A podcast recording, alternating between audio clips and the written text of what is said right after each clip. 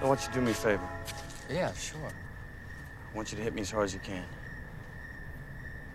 What? Let it out. I want you to hit me. Trust me. Come on. Come on, stop trying to hit me and hit me. And now, our feature presentation.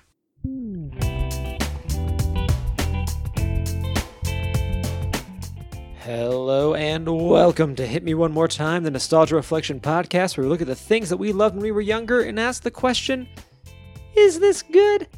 With me, as always, of course, the man that helped me find my son, even though he can't remember his own name, Nick Sharon-Mooksness. Nick, hello. Who am I? Yeah, every day. It's a real tragedy. Honestly, I mean, really, that's probably the first thing most people think about when they wake up. Like, you might not be saying it consciously, but like, you kind of have to wake up and remember that you're existing, Wait, Do right? you have do you have an identity crisis every time you wake up? and when I go to bed, David, Oh. and when I go to bed. That that feels appropriate. Well, we have no identity crisis about our guest this week. We know who they are. It is Ellen Weatherford of Just the Zoo of Us. Ellen, welcome to the show. Hey y'all, thanks for having me. I'm so glad to be here. I I was trying to think of like a funny and topical uh, introduction for myself, and I thought about like saying hello in the whale language that Dory speaks in the movie, but then I thought that would be like way too much just audio poison, so I decided to have mercy by not I mean, doing that today. I would have, I would have dug that. honestly. So can I can I just ask is is just the the zoo of us is it like a Will Smith at the zoo podcast? Like is Will Smith involved at all? I just want to I just want to know. It's really funny that you say that because um, I have in the past uh, joked around about Will Smith having been the first draft of like when we were coming up with the format of the show. That originally Will Smith was our first pick for co-host. It was going to be me and Will Smith, um, uh, but he said no, so I had to settle for co-hosting with my husband. Oh, So it. no. Will Smith is not involved, unfortunately. Um, usually it's me and my husband Christian, um, but we also have episodes where we're co-hosted by guest expert. Guest Mhm. experts. who? Guestbert. Yeah, we've had called. we've had some really cool people and We've had like marine biologists and entomologists and taxonomists and just all sorts of really really cool people. Now, now, I, I, I- I do have a question about some of these uh, special guest experts, but before we get to that, why don't you let us know a little bit more about Just the Zoo of Us and what that show is all about? Yeah, of course. So we're an animal review podcast. So in each episode, we pick an animal and you do a lot of research. So we make sure that we're actually like basing our opinions in fact. and we assign the animal ratings, numerical ratings out of 10 in the categories of effectiveness, which physical adaptation, ingenuity, which is behavioral adaptation, and aesthetics, which is just how nice they are to look at. Um, so that's kind of our format. Um, Hmm. It's really more than anything, it's wildlife science communication, but you know, it is also fun and casual. You know, neither Christian nor I are zoologists or anything like that, but uh, we kind of go super hard on the research side of things um, and get to really learn a lot about the animals that we're talking about through the lens of kind of scoring them, you know, like sometimes we dunk on them a little bit, but like that's the format sometimes. Sometimes you got to drag them just to like I don't know, put it in context. Was was there an animal that you thought like, oh, I love that guy, and then like through your research, uh, when you got to the end of it, you were like, I'm giving them a lower score than I expected. Oh yeah, constantly. Um, the one that I that comes to mind is the Luna moth, um, which I love. I think it's just you know just this gorgeous ethereal, uh, hypnotic looking animal that's so incredible. And then you learn, and the the form, the adult form of the moth, that is this really striking and beautiful creature, literally only exists to reproduce. Like they don't have a mouth. They don't eat. Like they're barely alive. What? they're really like I honestly I was like, man, I expected them to have something going for them, but they only live for like a few days and that's it. That's their life is just flying around trying to find a mate and that's it. Like they they really got nothing else really going for them. And I was like, man, I wish I hadn't learned that. Nick, I need you to cancel the rest of the show because we are only talking about the Luna moth for the rest of our time. I was- yeah, like I get it. Like I get it, Luna Moth. Like, what your what your wild. life is. that is. they are. It's true. They are not domesticated moths, unlike domesticated moths that I'm sure exist in some version of reality. What? Okay. but domesticated moths. I'm just. I don't think it's entirely impossible of a concept. Good lord. Okay, we're we're gonna stop talking about moths now, and we're gonna go under the ocean for. Uh, I guess. Well, I guess into the ocean. You can't really go under the ocean. Under the sea. There we go. I guess you could go under the ocean if you like went into like trenches or like like underground into like crust. the yeah, like into the volcanoes that are technically, I guess, un- Okay, Okay, well, I've been proven wrong on my own show. So, but we're going into the ocean because that's where this week's topic lives, which is Finding Nemo. This early 2000s Pixar movie tells the story of Marlin, a cowardly clownfish, as he searches for his son Nemo with the help of Dory, a forgetful, regal blue tang. This is the part of the show where we give our own histories with the topic. And Ellen, since you brought this to the show, what is your history with Finding Dory, or Finding Dory, with uh, not the sequel, with Finding Nemo, and why did you decide to pick it? Yeah, so Finding Nemo came out in 2003. Uh, I was eight years old when this movie came out, so I was right, like, I mean, smack dab in that target demographic for this movie, right? Like, this movie was very hard, like, marketed at me specifically, pretty much. So I remember seeing this movie in theaters multiple times when it came out, um, with, like, different like branches of my family. So like I went and saw it with my mom and then I went to visit my dad and while I was with my dad, he took me to go see it and then I went to stay with my grandparents and they went took me to see it too. So I saw this movie so many times. And then for a while there, it was really kind of like the default kids movie. It felt like very it was kind of like the cultural moment right then. It was like everything was finding Nemo, right? So like if we were in school and they were like we're having a just like a relax a fun day. We're all just gonna watch finding nemo. Like it was a period of time where we watched finding nemo like in every class all day long um, because it was just like the go-to kids movie. So you know i i remember even when i was rewatching the movie I felt like I, I still have so many scenes of this movie memorized from my childhood of basically watching this movie on repeat. Um, very much like a cultural cornerstone i think from my childhood because i was just right at that peak age where like i could follow along with the story get some of the humor and it just it really worked for me it was really I, it it played a huge part in my childhood Nick, I want to check in with you real quick. How did you feel about the revelation that she was eight years old when this movie came out? How did that make I you mean- feel? Made, makes me feel like a lunar moth, man. Like we're here for such a brief period of time. What's, what's your Um, history? You know, I, I accept that aging and death is a thing that we really don't have time to get into on this podcast. Um, but yeah, I mean, there are, I'm pretty sure, people younger than us, unconfirmed. Yeah, that's all I have to say on that particular subject. What's what's your what about uh, about your history with Finding Nemo? Do you have any sort of history? Have you even heard of this fish film? Was this scary to you to learn that fish could talk? Yes. Uh, I'm not going to tell you what I said yes to. Uh, I do have an interesting history with Finding Nemo. Mm. get ready for this. Um, so, uh, yeah, 2003, right? So, um, I remember. Actually, now I can't remember if it was after Monsters Inc. or or Finding Nemo, one or the others. But so long story short, my mom had a partner uh, named Harriet. Uh, she was a retired. Well, she was she retired from being a history teacher after I had met her. Blah blah blah. Um, basically, was like a second mom to me growing up. Um, she apparently was the history teacher for Andrew Stanton, the director, and Oh. his brother at uh, Rockport Oh. High School. Um, so I, I think it must have been after Monsters Inc. because she, when we were watching the credits, uh, either during the credits or afterwards, she mentioned that, and to be fair, she I never saw evidence, so I guess this is all hearsay. Um, but she said that she recognized some of the monsters because I don't think Andrew Stanton directed Monsters Inc., but I guess he was involved in some of the character design. And supposedly, she recognized some of the monsters from doodles that Andrew Stanton would leave on the work that he would turn in Hmm. uh, in her class. Supposedly, that's really cool he was one Um, of the screenwriters, so you know he probably may have uh, put in some some doodles for inspiration. Fair enough. So possibly true. Zero way to back that up. That, but that's my that's that's my like a personal connection to it. Um, is that I six degrees of Kevin Harriet Bacon something.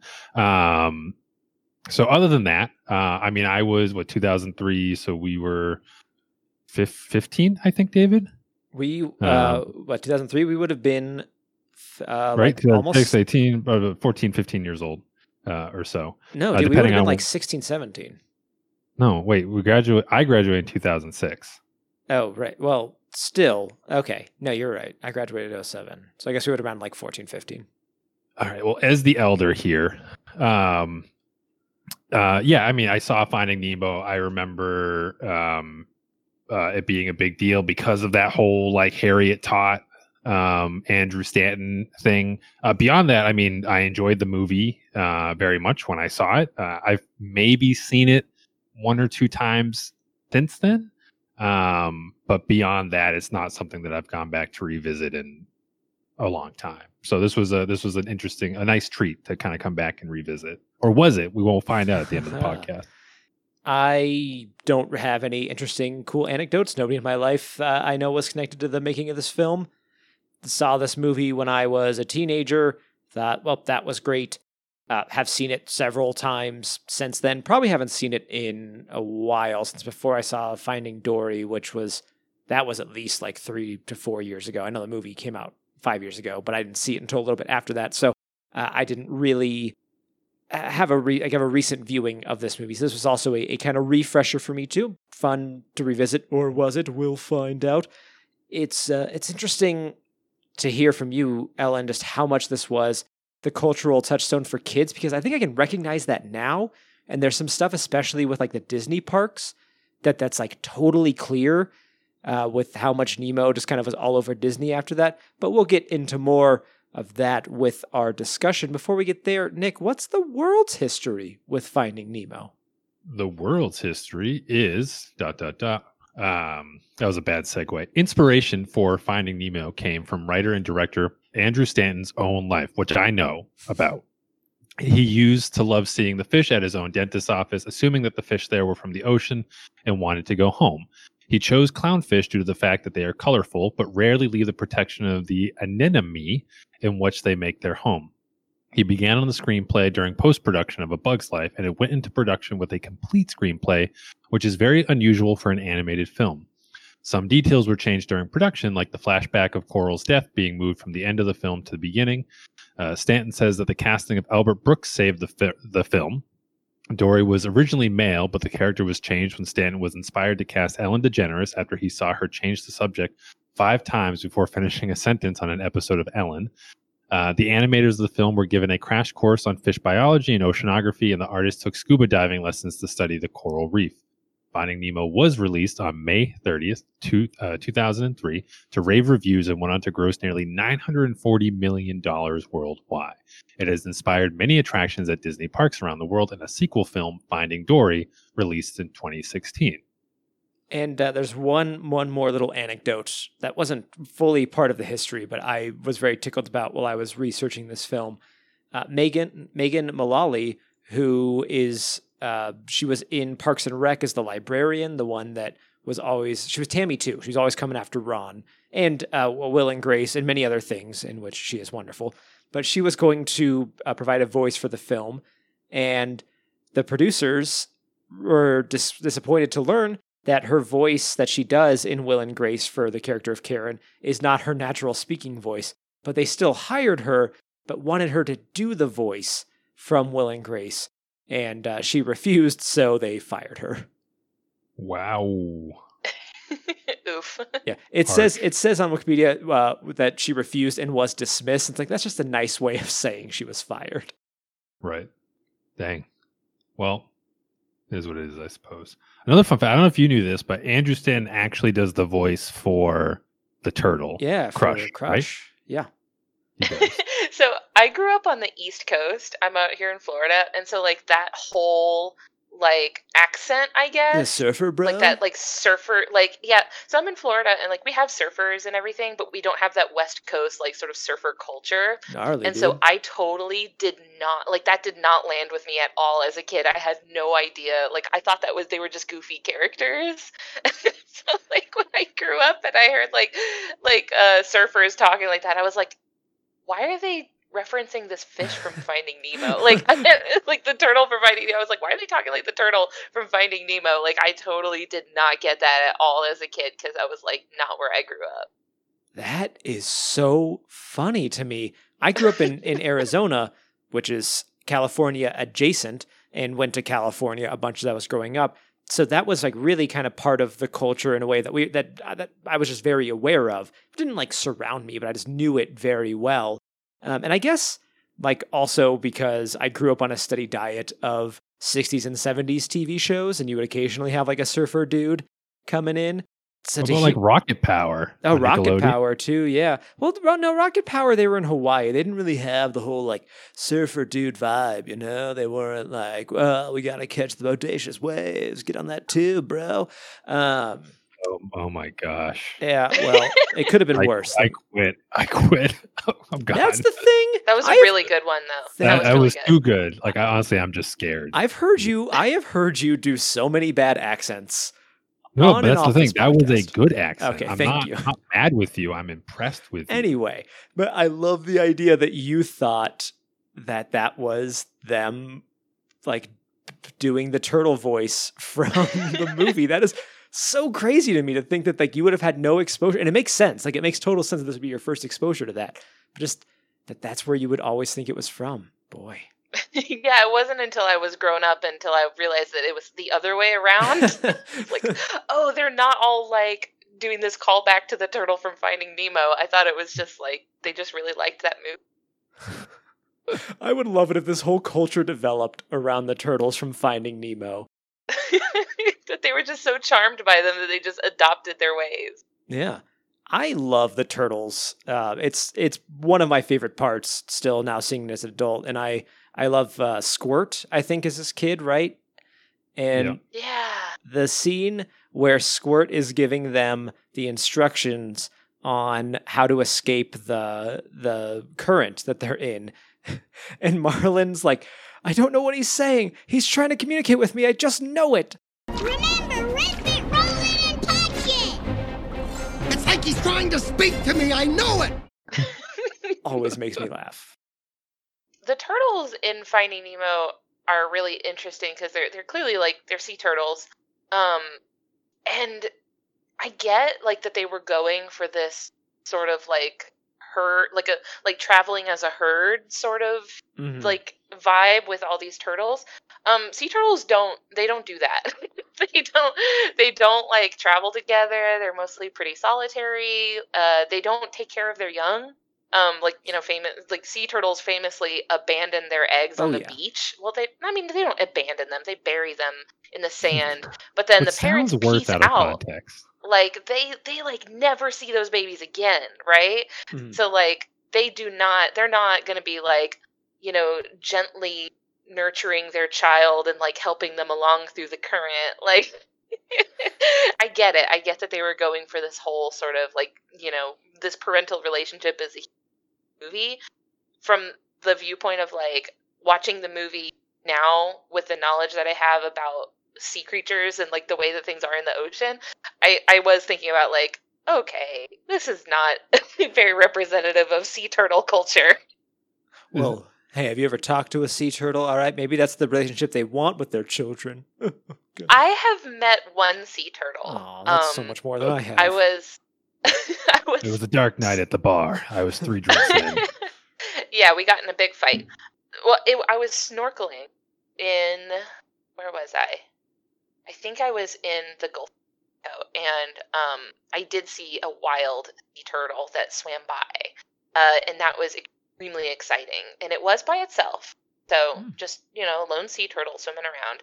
That was really really hype. It was so hype that I still remember it, and that was like ten years ago. So I mean, I, I do at least have one sea turtle uh, encounter under my belt. That's So pretty. pretty- That's pretty, It's cool. pretty cool. That's Pretty rad, radical, tubular. Anyway, road, so that's actually one thing, Ellen. When when you and I were first talking about you being on the podcast, you said that you picked Finding Nemo partially so that we could like talk a bit about the differences in like what they show oceanography and ocean life to be like versus what it's actually like. Now, obviously, we're gonna skip over the joke of like they don't talk, uh, because that you know. Duh. Now they obviously live in organized neighborhoods. That just makes hmm. perfect sense to me. And all the all the fish kids go to school together, which And is they a, ride an eagle ray to their Yes. school. Yes. which is See, I'm all glad you just said Eagle Ray because I was about to say I went to school on a manta ray too, which obviously was a lie to begin with, but made worse by the fact that apparently it was an Eagle Ray. yeah, man. You can tell because manta rays have those little flippy flap things in the front of the face. Like, you know how, like, on the front of the manta ray, they have these two, like, fleshy bits sticking right out the front? Um, Eagle, the, the, what's his name? Mr. Ray, uh, the teacher in the movie, he doesn't have those little flippy flaps. So he's an Eagle Ray. Not an Eagle Ray. That's Well, good there to you know. go, listeners. You're going to learn a lot from this podcast. I like that. you you can tell by something something flippy flaps. It's like yeah, I, that's what the, I mean. I'm sure there's a science for that. I'm sure there Um, is. I like your version. I like flippy better, flaps, though. Yeah, let's like keep that in. Like, you know what I'm talking about. Yeah, Yeah, flippy flaps. flippy Yeah, flaps. Yeah. Do you know what she means? One thing, no, not not a clue. Uh, one thing. no, I, I, I'm pretty sure. I, if I saw if I saw a manta ray, I'd probably be like, yeah, the flippy flaps. Uh, Yeah, if you pulled up a picture and looked at it right now, you'd be like, those are the flippy flaps. well, what a what is a podcast if not something that people Google things on? Why am I typing in Marlin? Uh, manta ray. That's what I. All right, that's an eagle ray. Looks pretty on point. Oh, the flippy Manta flaps. ray. Yeah, yeah, yeah. See? Uh, wait, you mean like the mouth? The, the mouth Oh, yeah, curly like things, the, hook- flippy the- flaps. yeah, the flip. I get it. Yeah. See? Y'all were dunking on me. I wasn't. Look at Nick you with egg on your I- face It was now. Nick. I don't. I don't know if I was dunking. Like, No, you're was Nick. I? If any, if anything, I apologize. Like, I just became so educated now. We we apologize for our disparaging remarks to the manta The ray ray- or eagle ray oh, ray Oh, to the ray community. Oh. I have some notes. I have some notes that I took on. So like like like you mentioned that they did have kind of like a crash course in fish biology and and actually I know that they did have like at least one, probably I'm assuming more than just one. But they had like marine biologists that did some consulting for them. Like Yeah. they had actual science consultants for the movie. And I'm totally not gonna be like, oh my gosh, I hate this movie because it's so inaccurate. Like, come on, guys, it's a, for kids. It's a cartoon, right? You have to suspend disbelief to a certain extent. Uh, like my sort of like approach to providing more like information about like, well, they're actually more like this. Is just like if you're curious, Yeah. right? Oh, Like it's super interesting. I think it's fun to be like watching the movie, especially because I watched this as a kid. Mhm. And being a kid, you don't know any better. You just assume that everything you're seeing on the movie is because that's the way it is in real life. like Um, as a kid, you would not realize that uh, Marlin would just change his sex and uh, just continue his life then with Nemo once Nemo was born, and Yeah, uh, he- they would they would yeah. probably continue their family life. yeah, they'd just be like, "See you later. Guess you got it from here. I'm That's gonna the- go be a mom now." Yep. That seems to be a, a frequent uh, thing in nature, right? Like, like there's uh, in in in in human life. I'm not gonna say real life because it's all real, but just like there's such an emphasis on like developing parental units and like family is thicker than bl- something water blood. I don't Family's remember, thicker than water. family's thicker than water. And but in like nature, a lot of times it's just like you're here. I'm kicking you out of the nest. I'm burying you in the sand. Like it's not. It's not, There's not very family nurturing. oriented. Yeah, it's Yeah, definitely not nurturing.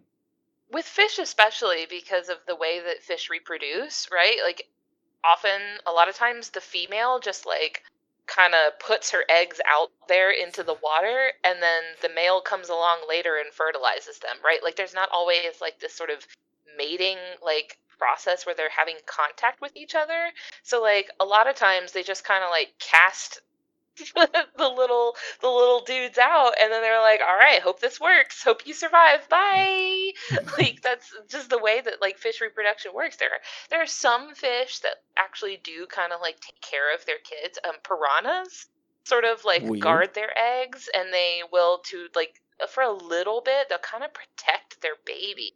Hmm. Um, they're not like taking care of them, right? They're not like feeding them and showing them how to be excellent piranhas or anything like that. But they're at least trying to make them not die, which I think is like for fish, that's a huge like parental investment.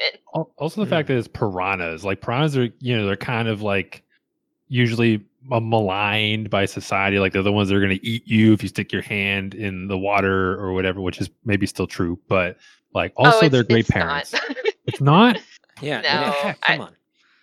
What What It's a is whole true, thing. Ellen? What is true? I'm I'll tell you what now. is true. I got something that is true. Um, Okay. The the symbiotic relationship between the clownfish and the anemone. Anemone. Oh yes, anem- oh, anemone and I'm- anemone. I have a really hard time with that. anemone. that. Okay, okay, don't hurt yourself. Um, there's this really cute thing in the very beginning where Marlin is getting Nemo ready for school, and he's like, "Oh, you got a brush? Do you want the anemone, anemone, whatever, to sting you?" And then he goes and he like brushes his like whole body against the anemone. That's real. Clownfish actually do that. Hmm. Like All right. that's legit. That's how they. Uh, it's called acclimation, and it's how they develop their immunity to the stinging cells from the anemone. Like that's that's legit. that was very cool to me. I like all these fun facts because when I was taking notes, someone told told me that, hey, did you know that the the reason the shark is named Bruce is because that's what they call the animatronic shark that they used for Jaws. And I'm like, that's fun. I'm going to bring it up on the podcast. But now you're all like anemone teeth brushing Okay. side something. And I'm like, Well, I like cool. that too because like there's so it's a good convergence, right? Because this is like it's still a cartoon movie, right? It's going to Yeah. be a combination of biology and also pop culture. Nick, I'm so glad you brought up the sharks because there's something I've I have to drop on you. Before that, though, uh, there's something else that you said where you were like just putting their eggs out there, and it just made me think of like a fish dating app, like a Bumble or a Tinder for fish. And it's just like I'm just a I'm just a fish putting my eggs out there, seeing what happens. They would call it Finder. there it is. Oh, I was trying to think of a good pun, but it didn't come to me fast. Thank you. Thank you. Fender. Now, Nick, those sharks, do you know, did you see who voiced all of them? No, I didn't. I didn't look Because- close enough. Because one of them is voiced by Best Hulk, Eric Bana. Th- Which which one though? Or do I have to guess? Am I guessing? Uh, uh, it's the it's the hammerhead shark. Oh, okay. Well, I wouldn't have guessed that. Well, that's good. That's cool. Eric Bana is, as we all know, the best Hulk. Eric Bana, Best Hulk. Uh, that's a, that is a, a deep cut from our heck yeah comics days. I do want to talk about the the voice casting in this movie because just some incredible people. Obviously, we mentioned Alan Brooks and, and Ellen DeGeneres, uh, but and I feel like it's it's an incredible cast in the way of like not just like huge names, but really like venerable names that like people we all know and, and kind of like. Uh, I mean, aside from Ellen DeGeneres, who's turned out to be a jerk, uh, but you got like Stephen Root and Geoffrey Rush is in this movie, Willem Dafoe and uh, Brad Brad Garrett. And I have developed over the past couple weeks what I've been calling the Allison Janney Quality Index, which is just if Allison Janney is in a movie or how good a movie is is directly proportional to how much Allison Janney is in a movie. And like once you reach a certain point, it's just, you know, off the charts. It's already good the second she shows up. And it was just reconfirmed. Like I was watching this and the the sea star in the tank starts talking. And I'm like, ah, it's Allison Janney. Great. Like we, are, I already knew this movie was great, but if I didn't, now I know for sure. Allison Janney's here. Seriously, can't think of I can't think of a bad movie Allison Janney's ever been in. I, I I dare you, listeners, hit me up on Twitter. Let me know what bad Allison Janney movies there are. You're wrong. I'm, I'm I- not, I'm not googling right now. Since we're since you were talking about the voices of the shark, the the whole scene with the sharks, where what I now know as an adult is a reference to like Alcoholics Anonymous. Mm-hmm. That totally went over my head as a kid, right? Like I had never. I, I wouldn't have had any reason to ever see any sort of like reference to the sort of like AA style like support group meeting. So like every time I see that sort of format reference now, I think back to the shark scene from Finding Nemo. This is like the ground zero of that sort of whole trope for me. That whole like, "Hi, my name is blank," and then everyone says, "Hi, blank." Like that's that's what this conjures for me now. And and Yeah, they, they've sure. got the, they've got the steps. Like they they are doing a whole parody of it like all the way through. They're like, remember the steps, Bruce, when he starts like trying to eat the fish. And and then uh, I love when one of them has like a couple of friends that look like just terrified the whole time. And at the end, Dory is still going to those meetings. I don't know why, but Dory is still going to the the Fish Eaters Anonymous. She's got a lot I think to work it through. showed. I think it showed like consistency from the sharks. It showed that they really did mean it. You know, like I, I felt like that was sort of a nod to the sharks. Like, look, they're still friends. They, you know, I don't know. I thought it was an olive branch of sorts to the shark It- characters Even though one of them uh, was still eating fish. Saying that. on the DL. I suppose. That's true. Listen, people make mistakes, even Look, If look, yeah, he fell off are- the wagon. Doesn't mean that he's, you know, a bad guy. It's true. You can get back up. It's all right. Just get back on and just every day the every fish day that put one ate, foot in front of the other. Yeah. Well, I mean, that's what yeah. su- that's what support groups are all about. Now, with the so what I always kind of wondered was like, okay, they're sharks. If they're not eating fish, what are they eating? Um, like you know, these are huge sharks. Good question. What else are they eating? I, they could be eating mammals, like they could be eating seals, um, or birds or anything like Yeah, that. only Uh, fish are friends. Oh, right, because they only say like they don't say I'm vegetarian or I'm vegan. They just say I don't eat fish. What if they're eating other sharks? They could be. Well, I mean, shark. I mean, sharks are kind of weird because like they're technically considered fish, but it, it gets into a whole taxonomy thing that I don't feel like dealing with right now. But like, I, I'm assuming that they're probably eating. I'm assuming and birds. I'm assuming they're and- just and eating bird- all the Lunchables that land in the ocean that go uneaten. You know, just What? like a truck full of Lunchables crack falls out of a cargo plane. This is my story. Uh, you know what you lands call in that? the ocean. What? Call that shark cutery. Oh no! Oh, Dang, She's on fire. Ellen, you're good. But Like, Nick, hold on. I don't want to zip past the fact that Nick said a truck full of Lunchables falls out of a plane and crashes into the ocean. that the sharks then eat. Like, what's so hard to believe? it's sharks the can eat Lunchables. circle of life. Yeah, you can't actually transport a truckload of anything without it being Without it inside of an actual truck. truck. It can't leave the truck. Shipping containers are really just uh, houses for trucks full of things. I mean, shipping containers really are just the backs of trucks without the truck part. okay, we can't. We can't. I don't. Whatever road this is going down, we can't. It's a road that only trucks can go down, David. The only other thing I wanted to say about the sharks um, is that there is actually there are actually a couple of types of sharks that are omnivorous rather than purely carnivorous. They Mm. do actually seaweed. Like if you catch them out of the ocean, they you will find plant matter in their tummies. Um, one of them is bonnet heads, which are sharks that are they look at a glance kind of like hammerheads, um, but they're much smaller than hammerheads. We have them around here in Florida. Um, we found them on the beach before, and they actually do seaweed. So, I mean, none of the sharks in the movie were bonnet heads, and I don't think that any of the sharks in the movie can actually digest plant matter. But that's not like sharks eating plants is not completely off base. I'm Well, going back to my you. Lunchable theory. I want to know, Ellen, because even seeing this movie as a teenager, we all started doing like the mine thing as a joke the seagulls do. You know, mine, mine, mine, mine. oh Was- my god. Yeah, we were annoying teenagers. Well, but then as a kid, I have to imagine you probably drove your parents insane. Oh my god, it was so bad. It it was so bad that like even watching the movie now again so many years later when I hear them start it up, and both me and my husband because we were watching it together, both me and my husband were like, "Oh, oh, I forgot about this." I Like, it kind was of did just- too. It made me feel sick. I was like, "Oh god, I forgot about it." It's like it's like when you're a kid and like you have a giant bag of candy or something the whole bag in one sitting and then you get sick and then later on you can never eat that candy again because it reminds you of that one time you ate way too many like it triggers that sort of nauseous feeling i'm like no not again I kind of have forgotten about it too, and then hearing it's like, oh yeah, that was like a thing for a few years after this movie came out. Just mine, mine, mine. And it really, it really is maybe just because now I'm in my 30s, hearing the seagulls do that, I was like, oh, that is so annoying. And if I had kids, I would hate for them to see that.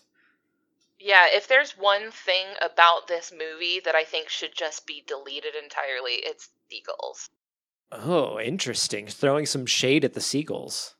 From And life. I don't I, I don't know if I found that funny as a kid, but I certainly don't now.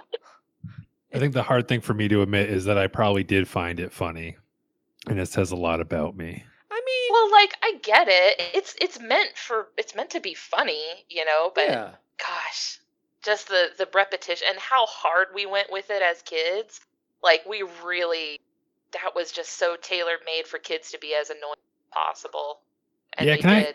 Can I just have a little on-show therapy here? Similar similar situation uh, when Napoleon Dynamite came out.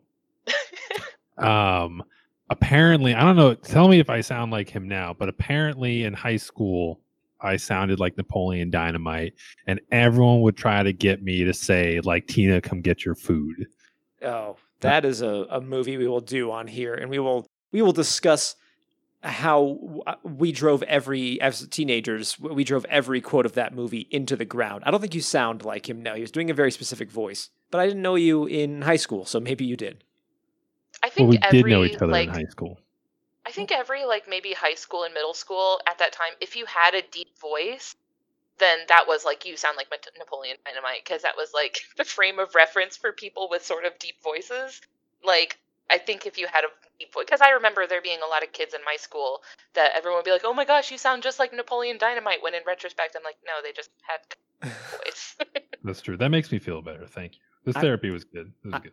I had a bunch of uh, when I was like when I when I was uh, I'm, I'm trying to contextualize this because it's going to sound really weird. So I volunteered at a camp, and at this camp was middle schoolers, and I was like just out of high school in college, and I had a bunch of them calling me Eric Forman, which I get. Like I get how I'm giving off that Eric Forman energy from that '70s show, but I don't think that I look or sound like Eric Forman.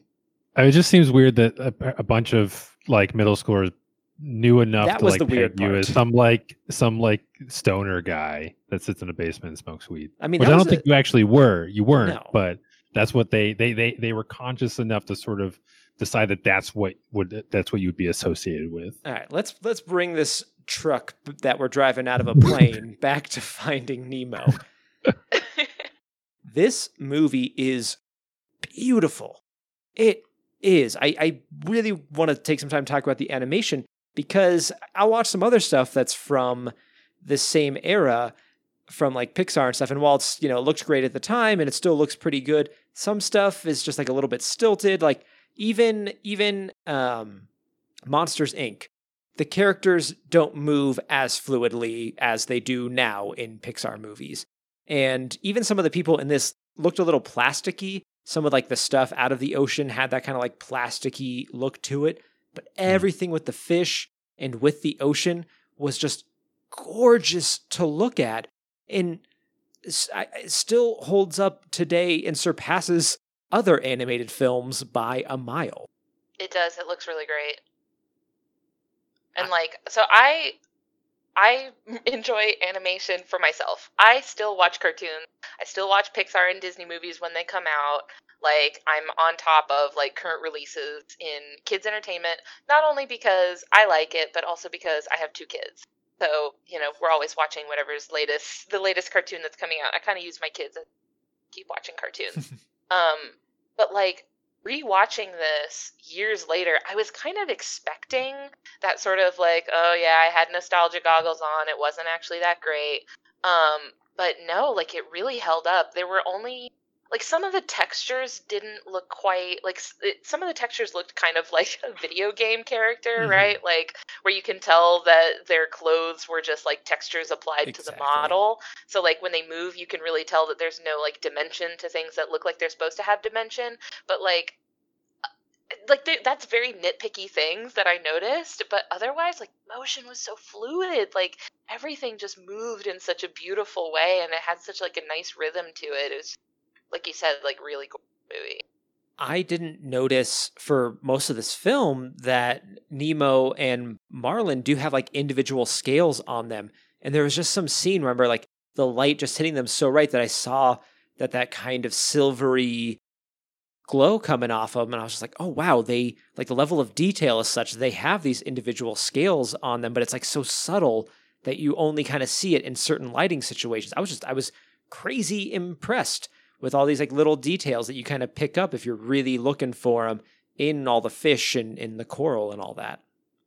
One scene that I don't think I appreciated enough as a kid that now rewatching it I was like wow that scene was like a masterpiece was the jellyfish scene scene Oh, where they're yeah. going through the jellyfish forest I was just like rewatching it I was floored by how just beautiful it is. Like it's just the the motion of them bouncing across the bells of the jellyfish and they're like um just like the color palette is so perfect. Like the pink of the jellyfish against the blue of the water was just like absolute i was like it's everything i look for in an aesthetic. It was so good.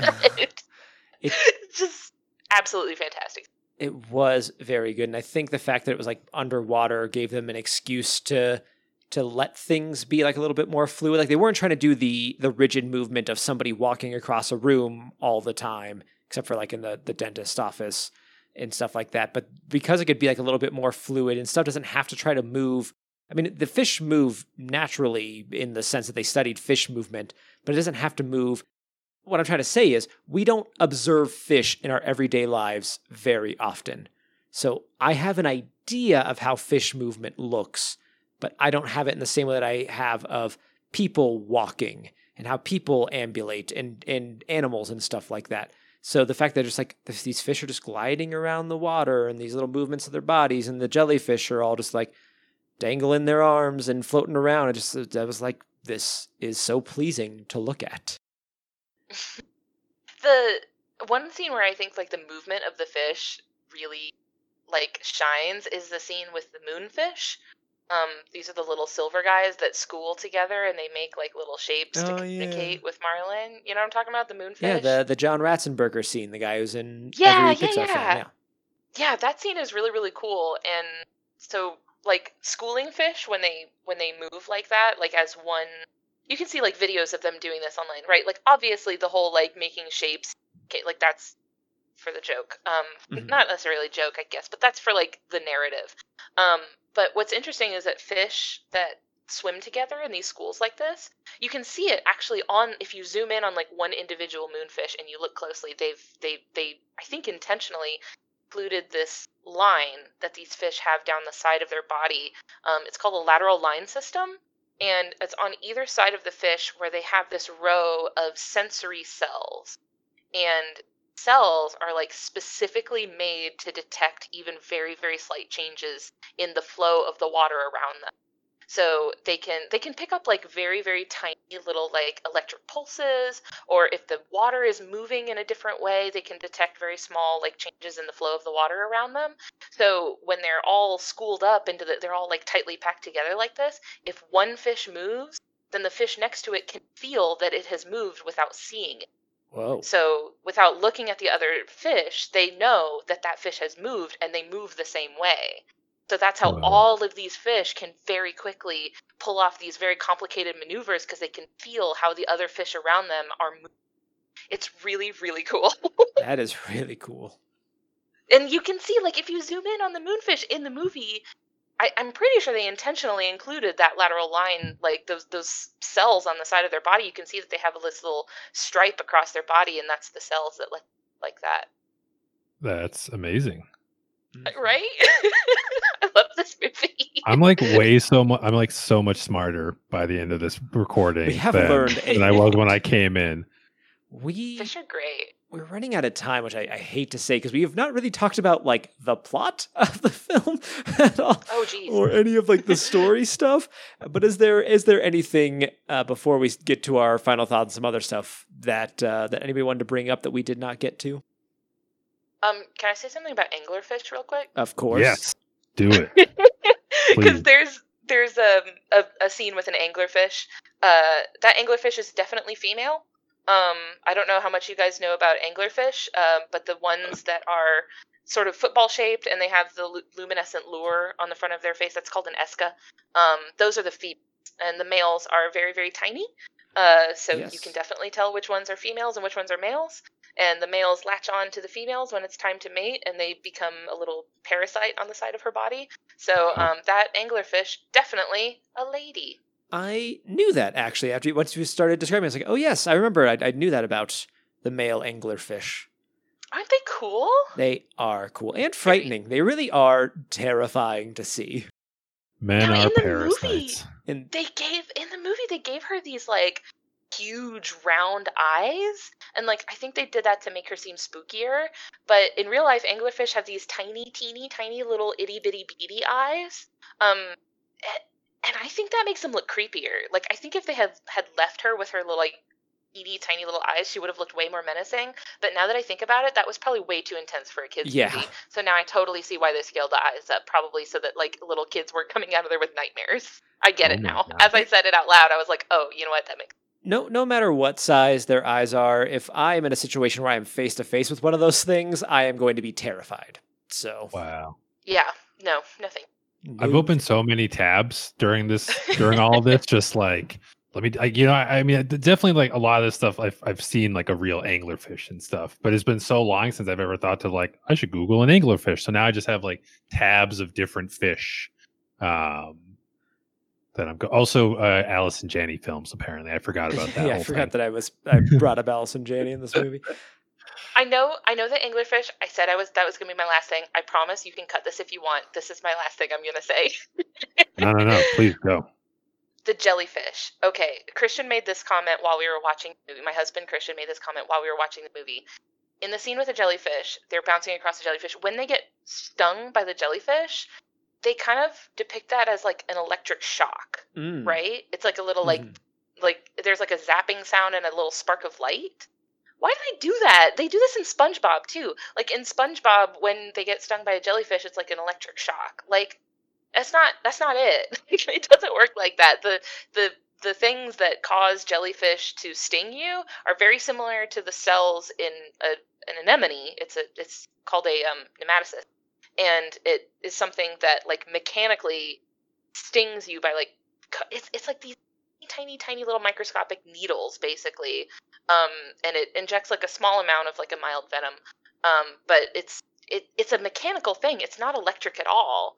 And i think that watching this movie and watching spongebob as a kid made a lot of kids think that they like electrocute you in some way. They don't. That's not it. That's So- not how it works it, it makes me feel good because I have another personal story I can tie back to this. Where when I was a kid, I can't remember how old, maybe around the first grade time, but what one of my bro- older brothers lived in South Carolina, uh, and we went to, to visit him. And my one of my other brothers, I have a lot of brothers. One of my other brothers and I were playing in the water, and we were kind of doing that, like almost actually kind of like in Finding Nemo, like who's gonna you know swim out a little bit further. And for once, uh, and I'm usually the coward, but I'm like, I'm to do it. And I swim out further. And then I get what I'm pretty sure was a jellyfish sting. Um, because basically I, I just, it was an immediate pain. I'm pretty sure I saw a jellyfish in the water like right before it happened. Uh, and then the rest of it's a blur. But anyway, I can relate to the electrocution of a jellyfish sting. Did it, did it feel like? Did it feel like an electric shock? No, no, no. I was being Oh. facetious in that Oh, last part, but um, just to say that I know what it's like to be stung by a jellyfish. It was a good that story. sucks i've never been stung by a jellyfish so i'm i'm glad to hear your account of that I'm glad I'm, you I'm too much of a scaredy cat I I don't recommend it. I don't recommend it. you don't you don't recommend getting stung by a jellyfish. I, I don't think many people would. Though oh that okay. We brought up Will Smith earlier. So I have to bring up this because now we're talking about jellyfish and it's just it's all tying back. There's a movie where Will Smith uh, kills himself to give his organs to a bunch of people. A big pounds. uh, yeah, 12 that big spoiler alert for that movie. I don't think it was very good, so I don't really care. But his method of doing it is getting in a bathtub with a jellyfish. It's ew It's oh insane. yeah. it's don't so so weird. There's like thematic reasons, but it's so dramatic that it's like it took me completely out of the what little stake I had in the film already. I mean, I feel like bringing a jellyfish into a bathtub with you is an inherently dramatic act. I don't know if the movie had to oversell it. Yeah. I thought you were about to reference Shark Tale.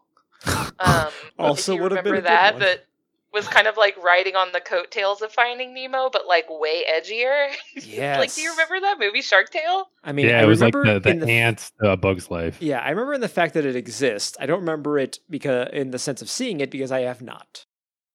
It's horrible. I rewatched it.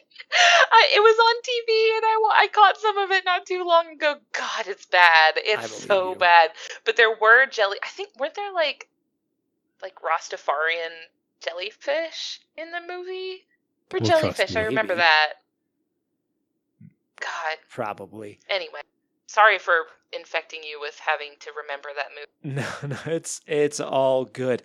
I wish we had so much more time to break down, actually get into Finding Nemo and the father-son relationship, but unfortunately, before we get to our final thoughts, uh, we have one other thing that we got to do. Not unfortunately we have to do it, just unfortunately that we do not have more time.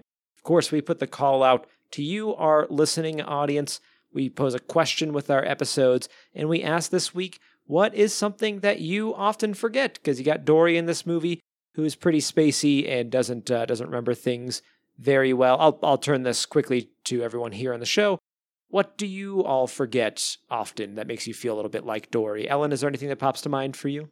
Um, I have ADHD, uh, which manifests in the form of memory loss, frequent short-term memory loss. So I, I do feel often like Dory in that way. Like rewatching it as an adult, I was like, oh no, I relate way too much to this. Um, but my thing that I forget frequently is taking a cold cup of coffee and putting it in the microwave and reheating it and leaving it there Leaving it- perpetually Oh, no, the vicious cycle. every day, every single day. Nick, what about you? Anything that you forget? I mean, I don't even get to the point of reheating a cold like a tea. Like I just I just make a hot tea and then leave it and then never drink it. Um I was going to my original thought David was when uh, we play Overwatch together and we're halfway through a match and I'm just like what's our goal right now? And it's Drives like, you me know, carry the payload or are we defending or attacking? Like I never pay attention uh and thus forget. It's Um it's one of the No, funniest You're things the one that that's never on the payload. It's the funniest thing to me when you ever say it, but it's just like we've been playing this match for five minutes. How do you have no idea what our objective is? Are you Yeah. every DPS I've ever played with in my life? I am I am the the stereotypical DPS. Like I, there's a reason that I I usually focus on DPS versus other things, uh, on versus other roles. Uh, I've gotten better, to be clear, but yeah, no, I'm totally generic DPS guy. Well, My tank main heart is it's- that's so, who's your wait. Who's your main though? While we're here. Arissa. Oh yeah, I, I we we play a lot of mystery. Life's here, been rough. I, I always love getting her. She's a good one. We just started. oh, okay, this is love not an Overwatch podcast. I This- forget. no, you know what? This this episode is is a perfect sort of yeah, this is a um, real some real of Dory Finding Nemo, energy. More probably more finding Dory because we just have literally gone off on these different tangents. So I, I do feel like we're doing the movie an honor Sure. by all of these little tirades. But uh, David, what do you? I forgot. What do you forget about? Uh, I get forgotten on my own show all the time. Apparently, it seems No, I forget. Uh, w- along with the coffee cup, I forget my mug all the time. Like I always just set it down somewhere as soon as I'm done, and I don't just take the short trip back to the kitchen to put it back. So I will often on my desk when I come in in the morning have at least two empty mugs sitting there, and then I'm so bad about like taking them. Like I, I'm like I take that with me when I go into the kitchen, and they'll just sit there, and it'll get to the point where I have like three or four mugs on my desk, and I, I gotta gotta take care of that situation. But you Get a walk of shame back to the sink. yeah, with with an armful of mugs. But here's what you, our listeners, had to say. Yeah, uh, Audie Norman, hello Audie, said uh, taking the pizza stone out of the oven after it cools. That's an easy thing to forget. Ed, uh, and I apologize, Ed, if I am pronouncing your last name wrong here. Huel, you you've you're a, a recent listener and you've been communicating with with this bunch, and I and I appreciate it. I'm so sorry if I if I butchered your name there, but you said my dad's birthday, which I'm the worst at forgetting any birthdays, so right there with you. Yep. I can vouch for that. Phil Rude, friend and enemy of the show, uh, said to take pens out of my pocket before doing laundry. That's a Hi, rough Phil. one. And hi, Phil.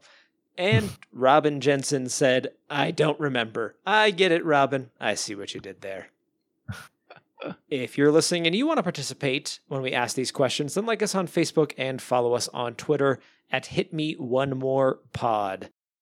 Now we come to the time where we ask the question Is this still good? Does this belong in the Hall of Memories? Or is it worth visiting today? I have a pretty good feeling how we're going to answer this. Even though we didn't discuss the movie much, I think with the way that we discussed things around the movie, it, it painted things pretty well. But we'll start with you, Ellen. What are your final thoughts on Finding Nemo now as an adult? It's it holds up extremely well. It's very good. The values are solid. You know, like a lot of times rewatching an older movie childhood, there might be some things that come up where you're like, eh, they, they could be a little iffy in retrospect. But no, this one uh, all through and through. If you can suspend enough disbelief that you can just vibe with the uh, everything that they're putting out there on the screen, yeah, this is definitely a. Uh, you can revisit this one without having to worry about uh, those nostalgia goggles coming up. It holds up. Nick, your thoughts? Yeah, I mean, this is this you know this is a tough one because to this day, I mean, Finding Nemo is still a beloved film. Excuse me. So it's uh, uh, you know, that being said, I, I hadn't watched it in a long time, so I, I agree with Ellen. Like, can confirm, you know, while the, some parts of the animation maybe just don't hold up to today, like what we're able to do today, it is still really solid, um, even by today's standards. Um, the humor, the scripting, the overall plot, like, it's just a really well done, competent, funny, and compelling film. Uh, so if you haven't had a chance to watch it yet, or you're thinking about revisiting it, definitely put it on your watch list. 100% agree from me. I even took to going to Google and trying to Google people's criticisms of the movie to see, like, well, was there anything negative that we can, like, bring up to talk about? And just like, it doesn't exist. This movie has a 99% on Rotten Tomatoes, deservedly so. Uh, still not as good of a rating as Paddington 2, but that's because Paddington 2 is a perfect film and nothing will ever touch it. But it's it's pretty darn close. It's it's just it's a great movie the story's still good. The the like you said, the values hold up, uh, it, and are still relevant today when we talk about stuff like helicopter parenting. And it's funny and looks beautiful, and it's a wonderful movie. Watch it if you haven't, and watch it again if you have. And it's been a while. You'll enjoy it. Ellen, thank you so much for being on the show and for bringing the topic. Of course. Thank you guys so much for uh, letting me come on and, and share my enthusiasm for this movie from my childhood. This has been a, great excuse to revisit it. If people want to find you and see what you're up to, where can they find you? Um, we're most active on Twitter. On Twitter, our handle is just at just the zoo of us. Um, we're on Facebook and Instagram as well. If you search just the zoo of us, I trust you that you will get there. You will find it.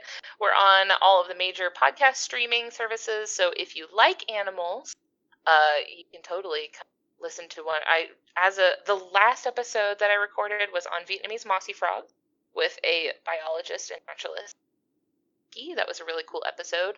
Um, we've done episodes on manta rays, anglerfish. Um, I'm trying to think. Well, there were no manta rays in Finding Nemo, but if you like manta rays, they're in there. Um, humpback whales, which were referenced in the movie too. So if you like those animals, episodes about them. Um, on all the major podcast streaming services, have a website, just justthezooofus.com.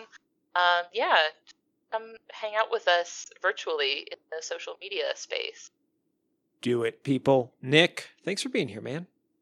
Thank you for having me and still inviting me back every week. Like it's a little concerning, but thank you anyway. Where can Um, people find you? You can find me on Instagram at Palblam Shazam underscore art, where I am currently doing a hashtag. Am I allowed to say hashtag? Hashtag 100 heads challenge. I'm drawing 100 heads, faces, whatever you want to call them. Uh, and it's going well so far. Also, you can find me on Twitter at Palblam Shazam. I forgot just now that I changed it. So, yeah, at Palblam Shazam. And that's me. If people want to find me, Davluz around the internet, D A V L U Z, and you can find the show. Hit Me One More Pod is our socials, and hit me one more time.com. You can find all the ways to contact us there. Please do. We love to hear from you. That is going to do it for us today. Listening audience, thank you for being part of the show. We do this show for you, we do this show because of you. Remember, you can't move forward if you're always looking back. We'll see you next time.